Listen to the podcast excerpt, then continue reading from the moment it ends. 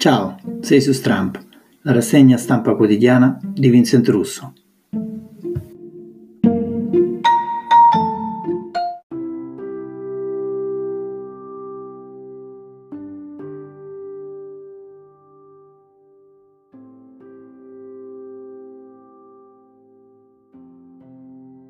Benvenuti a Stramp, una rassegna stampa post-apocalittica, una lettura critica e collettiva dei fatti del giorno, le notizie, l'attualità e la politica.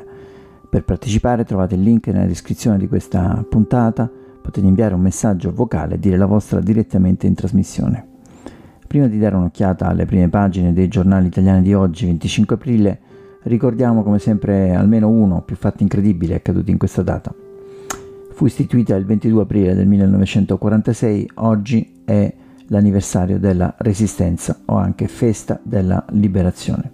Io penso che sia giusto festeggiare perché il fascismo aveva tolto la libertà agli italiani e i partigiani e gli alleati hanno combattuto per ridarcela, questo è un punto che non si discute. Altrettanto vero possiamo affermare che l'Italia è entrata in guerra due volte e una l'ha vinta e la seconda purtroppo l'ha persa, come possiamo dire di aver vinto i mondiali di calcio 4 volte su nostre 20 partecipazioni. Direi di iniziare questa rassegna stampa con eh, Repubblica. Il quotidiano ieri non è andato in edicola, oggi il eh, nuovo direttore si chiama Maurizio Molinari, lo leggete in testata, La Repubblica, fondatore Eugenio Scalfari, un fondatore arrabbiatissimo, lo leggeremo poi in un fondo sul Fatto Quotidiano eh, il nuovo direttore firma anche l'editoriale che, che, si intitola La sfida di un giornale per il riscatto del paese ferito. L'apertura è dedicata al 25 aprile, la immancabile vignetta di Altan e eh, un articolo a firma di Michele Serra che scrive il 25 aprile accanto agli ultimi. Eh, a prima pagina, virus, le regole per ripartire, la rivoluzione dei trasporti, viaggi a numero chiuso, mascherine obbligatorie, limiti alle messe, Gualtieri 155 miliardi per le imprese. Sempre su Repubblica eh, leggiamo il dibattito sul MES, un articolo di Alessandro Penati che dice quanto ci aiuta il povero MES, il vertice UE si è concluso con un accordo a lavorare al fine di costruire un fondo per la ricostruzione che la Germania appoggia a una condizione. Eh, foto a prima pagina, spiaggia sì o spiaggia no, in Toscana si misurano le distanze tra gli ombrelloni, in un'intervista Franceschini rassicura, riaprono i musei, no al plexiglass nelle spiagge. E poi ci sono ben due articoli, tre articoli di Foschini, Mensurati e Tonacci sul DPI, dispositivi di protezione, è coinvolta anche Irene Pivetti, scrive Repubblica, eh, Pivetti, il pasticcio delle protezioni sanitarie per il volto sequestrate dai PM, Federico Rampini invece ci parla del miracolo di San Francisco, il lavoro da casa, la protetta. Andiamo al Fatto Quotidiano, diretto da Marco Travaglio, frase intestata dedicata a Trump e le sue ricette contro il virus.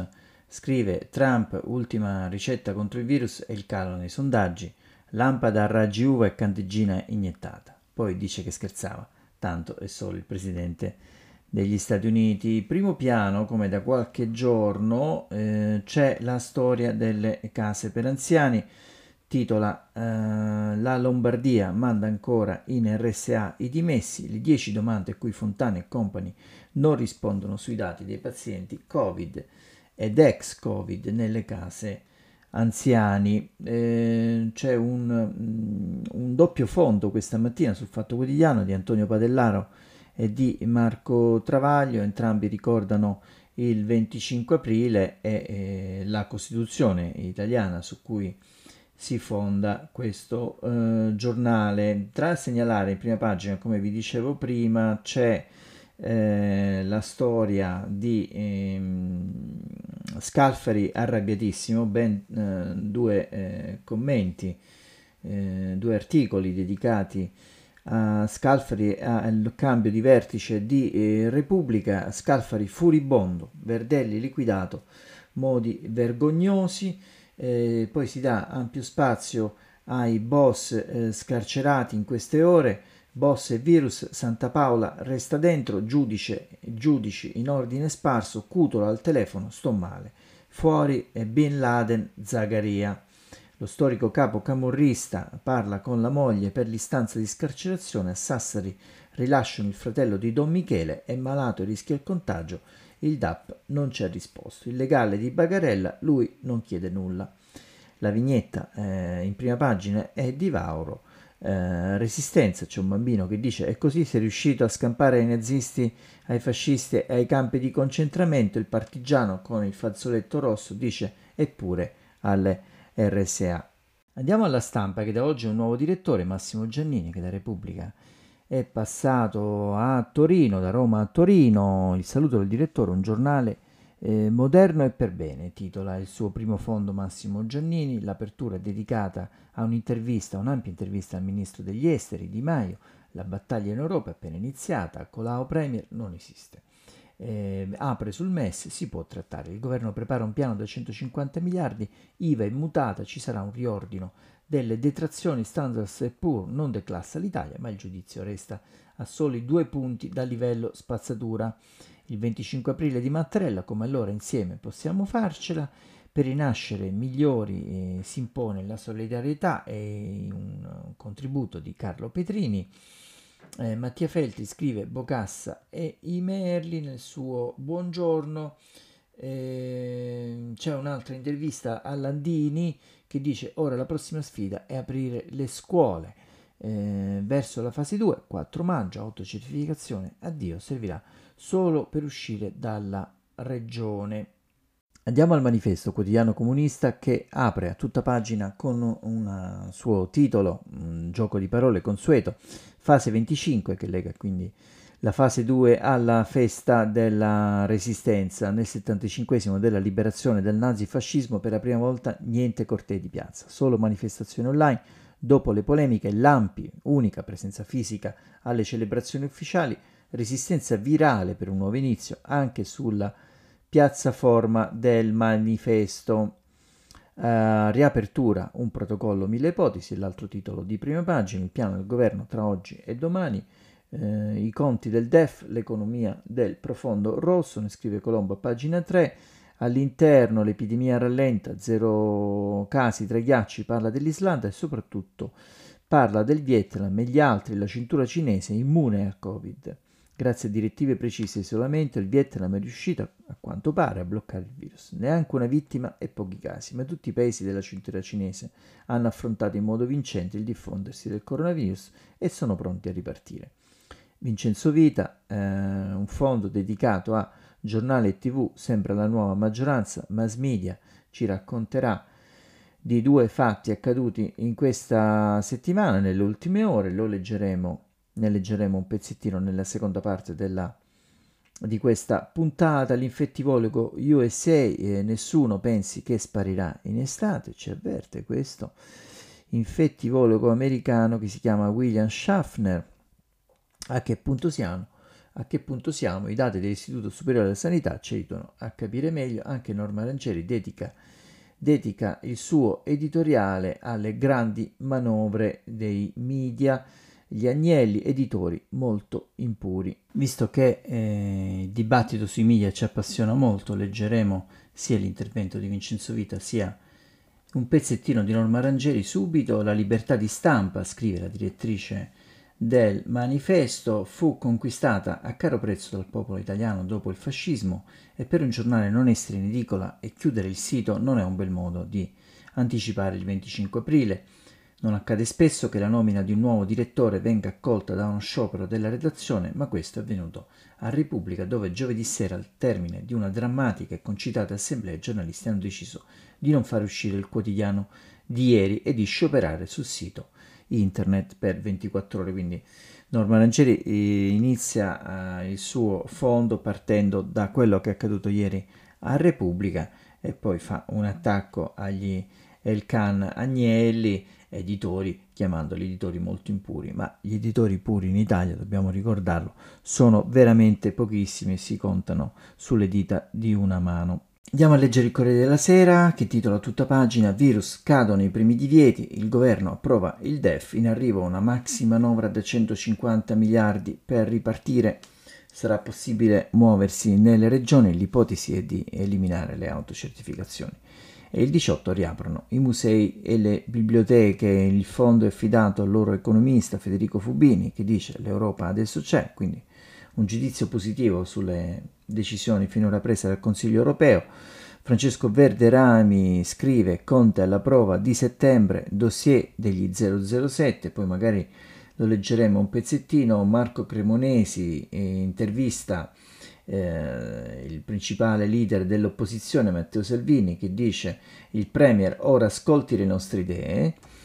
Eh, Marzio Breda, eh, un articolo dedicato al 25 aprile, il messaggio del Colle, l'appello alla coesione di Mattarella. Leggiamo ancora un intervento, l'anniversario del presidente emerito, l'intervento di Giorgio Napolitano dalle pagine del Corriere della Sera, risolleviamoci come quando costruimmo un paese libero, dice il presidente emerito. Eh, la fase 2, il punto sull'emergenza, eh, un'ampia pagina all'interno, ha più firme, eh, che scrive il piano milanese eh, auto a 30 all'ora e più servizi nei quartieri. Leggiamo le ultime prime pagine dei quotidiani di oggi, il Messaggero, quotidiano romano. Scrive permessi e divieti, così si eh, riparte, domani linee guida, lunedì decreto governo diviso, mascherina obbligatoria soltanto nei luoghi chiusi, da metà maggio gli spostamenti tra regioni, si potrà tornare a far visita ad amici e familiari. Eh, intanto si fanno a Roma delle prove di metro contingentata, controlla gli ingressi, distanza in stazione e fermate dei bus. A Roma sperimentazione alla fermata metro San Giovanni eh, due richiami in prima, stretta sulle protezioni in azienda, fase 2, vertice tra Conte e Colau, martedì l'ok al cronoprogramma. I numeri dell'Istituto Superiore di Sanità, in casa un contagio su 4, le donne si ammalano di più, ricordavo che eh, in, in, questa prima fase c'erano gli uomini ad ammalarsi di più, adesso sono le donne. Eh, allarme, terapie intensive, in Lombardia eh, mancano 260 posti, rischio lockdown, le regioni riducono le terapie intensive, l'allarme dell'esecutivo è troppo presto. Eh, ampio spazio al DEF e alla cura da 150 miliardi, Vestager l'Europa non si limiti solo ai prestiti e poi il fondo di Romano Prodi dedicato eh, proprio ai bond europei, l'incognita di tempi e cifre, ma il passo in avanti c'è eh, spiega Romano Prodi che proprio nell'emergenza l'Europa può rinascere e ricominciare un nuovo percorso e auspica questo naturalmente. E intanto scattano i blitz dei NAS nell'RSA di Lodi dintorni, dintorni scrive mm, Claudia Guasco, Tribuzio, nuovi indagati tra i vertici, si dà anche qui spazio alle sparate di Trump, quelle cure shock di Trump, iniezioni di disinfettanti, i medici non fatelo.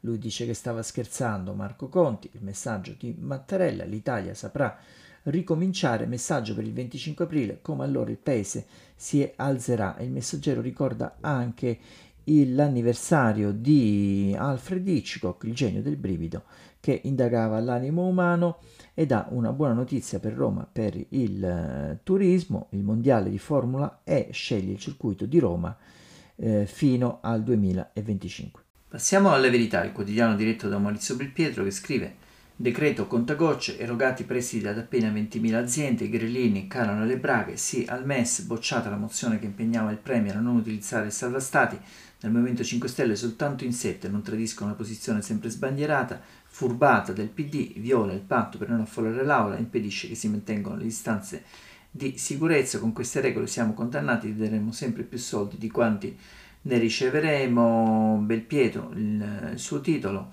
del suo fondo è eh, Corona Bond Fantasma, quella scatola vuota che Conte chiama eh, Vittoria.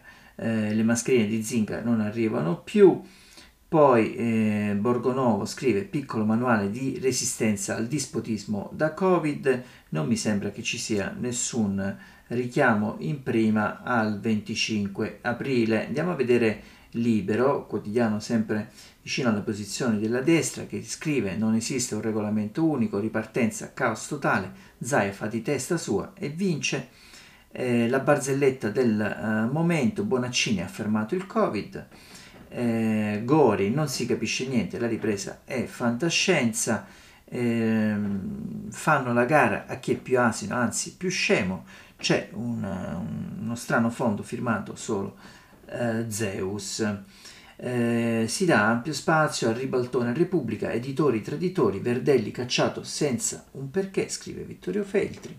Ne leggiamo un pezzettino, scrive anche nei giornali avvengono cose turche come in tutto il mondo e non solo in Italia e non sono stupito che Carlo Verdelli, successore di Mario Calabresi alla direzione della Repubblica, sia stato sollevato dall'incarico di direttore a distanza di un anno o poco più dalla nomina. Verdelli non è uno sconosciuto, non è l'ultimo arrivato nella sua lunga vita professionale si è distinto per l'abilità, insomma sembra una ehm, difesa di Vittorio Feltri a Verdelli cacciato, eh, col caldo addio virus sparisce in due minuti, eh, ribalta quello che leggevamo nel messaggero dove l'infettivologo USA diceva di, eh, di non sottovalutare, di, di non, di non ehm, rasserenarsi sul fatto che col caldo si potrebbe avere una diminuzione del contagio.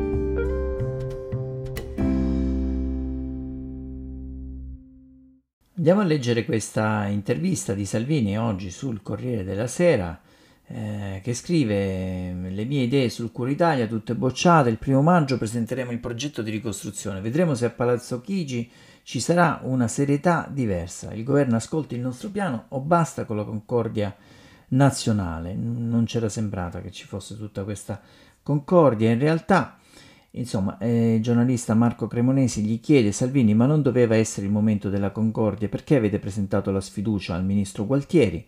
Ah, qui siamo al giorno 45 di chiusura. Noi abbiamo esercitato per 40 giorni l'arte del dialogo, della pacatezza, del velluto e abbiamo presentato 204 emendamenti costruttivi al decreto Cura Italia tutte cose concordate una per una con commercianti, agricoltori, medici e qui c'è tutta la sfilza solita che fa Salvini, sindacati. Il risultato 203 emendamenti bocciati e il MES, e il MES prosegue, lo pagheremo con il sangue. Non esagero, alla fine la Commissione UE presenterà eh, bond a condizioni vantaggiose, non era affatto scontato. L'emissione di bond servirà a finanziare l'European Recovery Fund, su cui il Consiglio ha deciso di non decidere. Per valutarne i vantaggi bisognerà vedere quali eurotasse saranno introdotte per ripagarli. L'unica cosa certa per ora è quella che nessuno voleva, il ricorso ai fondi del MES, soldi prestati a scadenze troppo brevi e a precise condizioni decise da Berlino. Ne riparleremo anche sul Corriere tra due o tre anni. Eh, l'alternativa era la BCE, gli chiede il giornalista, ma certo le condizioni più vantaggiose, quelle a costo zero, sono i soldi della Banca Centrale Europea, sono le risorse usate alla Mario Draghi per intendersi, a qualunque costo, whatever it takes, la BCE come le altre banche centrali serve per stampare monete e garantire soldi agli stati da qui alla fine dell'anno, ma per l'Italia sono previsti 200 miliardi di emissioni, potevano essere benissimo 300 o di più. Ma non si tratta solo di questo, ci prendono in giro. A cosa si riferisce? Ma scusi, Conte non diceva che non avremmo accettato il MES, che il MES è vecchio, non è venuto a dire che non era necessario votare in Parlamento perché il MES non lo avremmo accettato? Non sarà che confidavate nel fatto che i paesi del nord e magari 5 Stelle avrebbero mandato a picco la trattativa? Guardi che non siamo soltanto noi a dire che il MES non va. Le ricordo l'appello di 101 economisti che è stato diffuso da Micromega con non una testata proprio vicino alla Lega. Se è per quello eh, anche Silvio Berlusconi, suo alleato, si è, allevato, si è espresso a favore del MES. Io ho sentito Berlusconi pochi giorni fa, abbiamo parlato di industria di pubblicità, di fatturati, di problemi veri, poi se ne è uscito per tre giorni di fila dicendo viva il MES. Mi dispiace che lui si sia aggiunto a Prodi e a Monti, mi sembra di ritornare al 2011. Che cosa le devo dire? Io spero che nessuno abbia intenzione di fare la stampella al governo, magari per consentire a qualcuno di fare il ministro per sei mesi. Per concludere questa decima puntata di Stramp, andiamo a leggere anche l'intervista, un'ampia intervista che la stampa fa al ministro degli esteri Di Maio, ex alleato di Salvini.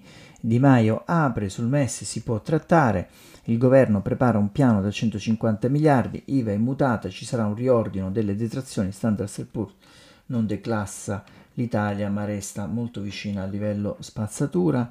Luigi Di Maio scrive eh, in questa intervista di Andrea Malaguti, con un finanziamento a fondo perduto, l'UE non fa un regalo a noi, ma a se stessa. La battaglia non è ancora vinta.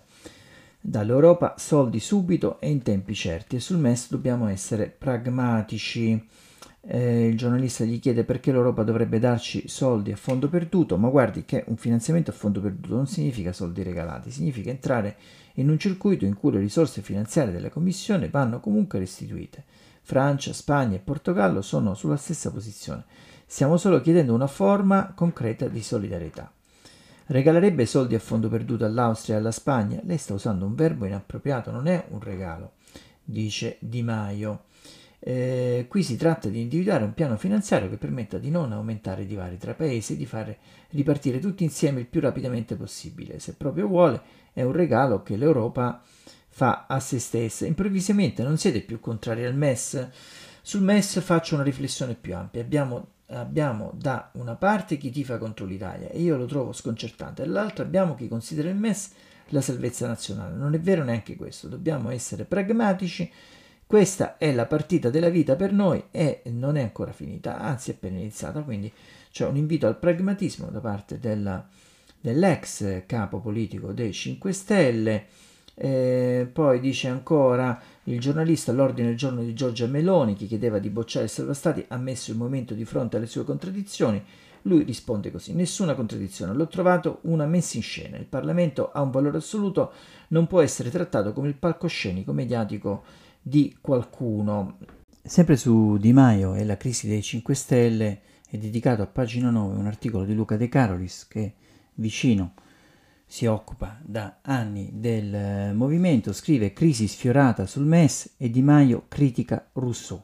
In sette votano un ordine del giorno di Fratelli d'Italia contro il fondo, rinviata l'elezione del nuovo capo. Leggiamo cosa dice Luca De Carolis. Hanno schivato l'insurrezione sul MES quindi racconta questo retroscena, che per il governo sarebbe stato un sisma e hanno rinviato a data più comoda e sicura l'elezione del capo politico, per blindare Giuseppe Conte, certo, ma anche per non raffreddare le mire da leader di Alessandro Di Battista e rintuzzare Davide Casaleggi, isolato martedì in una videoconferenza con i Big, in cui Luigi Di Maio è arrivato a dire il sistema di voto Rousseau ha portato all'anarchia.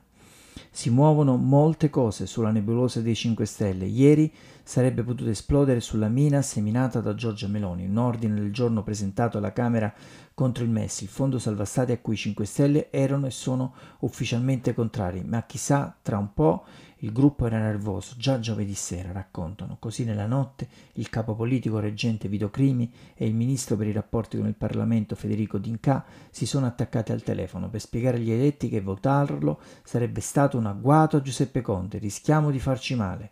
Tremavano ieri, mat- ieri in mattinata alcuni deputati, ma alla fine l'ordine del giorno respinto dall'Aula l'hanno votato solo sette grillini, tra cui Raffaele Raduzzi e Alvise Maniero, capofilo dell'ala più critica verso la UE, e la veterana Dalila Nesh, un'eletta, si è astenuta. Eh, danno contenuto, insomma, ma azioni del genere non possono essere più tollerate, avvertito Crimi. Però il reggente aveva anche un altro per la testa, ovvero l'invio dell'elezione del prossimo capo politico. Eh, sancito ieri con il benestare del garante Beppe Grillo, siamo in un'emergenza senza precedenti senza precedenti. Tutte le nostre forze devono essere concentrate nell'aiutare il Paese, sostiene il blog delle stelle. Per questo il Comitato di Garanzia, di cui Crimi è membro assieme a Roberta Lombardi e Giancarlo Cancellieri, hanno rinviato il voto e su questo ha chiesto un'interpretazione al mh, mm, garante, cioè a Grillo, del quale sul blog è legata la formale risposta in cui definisce ordinatorio cioè da non rispettare obbligatoriamente il termine di 30 giorni per l'elezione di un nuovo capo politico dalle dimissioni del precedente, ossia Di Maio, dimessosi ormai il 22 gennaio scorso. Dovevamo farlo, altrimenti qualcuno avrebbe chiesto le elezioni o presentare un ricorso, spiegano. Ma ci sono altre ragioni. Se indichiamo il voto ora, partirebbe una campagna elettorale e indebolirebbe il governo. Insomma, tutti d'accordo, conclude lì eh, l'articolo di, mm, di Luca uh, De Carolis. E mm, il manager Casaleggio voleva subito un nuovo leader, ma il ministro, il sistema della piattaforma eh, ha portato l'anarchia, quindi questa critica, eh, quindi tranne Casaleggio, tutti insieme eh, Casaleggio dice, ehm, si dà questo virgolettato, la campagna elettorale eh, potrebbero far ripartire ugualmente teorizzato per poi rilanciare la necessità di un nuovo capo e di un cambio di passo del Movimento 5 Stelle. Siamo la prima forza parlamentare, ma stiamo dando un'immagine vecchia con quei parlamentari in mascherina. Piuttosto incentiviamo lo smart working e c'è chi va ha visto un assist a Di Battista, ma gli altri hanno fatto muro, compreso Di Maio, secco. Non possiamo eleggere un capo senza prima un confronto collettivo, gli stati generali. Finirebbe impallinato in due mesi, per poi puntare il dito. Abbiamo sbagliato la selezione della classe dirigente e il sistema delle votazioni sulla piattaforma Rousseau ha portato all'anarchia. Certi quesiti erano fatti in modo sbagliato, saette a cui Casaleggio non ha replicato, consapevole che tanti 5 Stelle vogliono ridurre il potere di Rousseau, cioè il suo. Questa puntata di Stramp si chiude qui, vi ricordo che la domenica e il lunedì non va in onda, ci risentiamo martedì 28 aprile.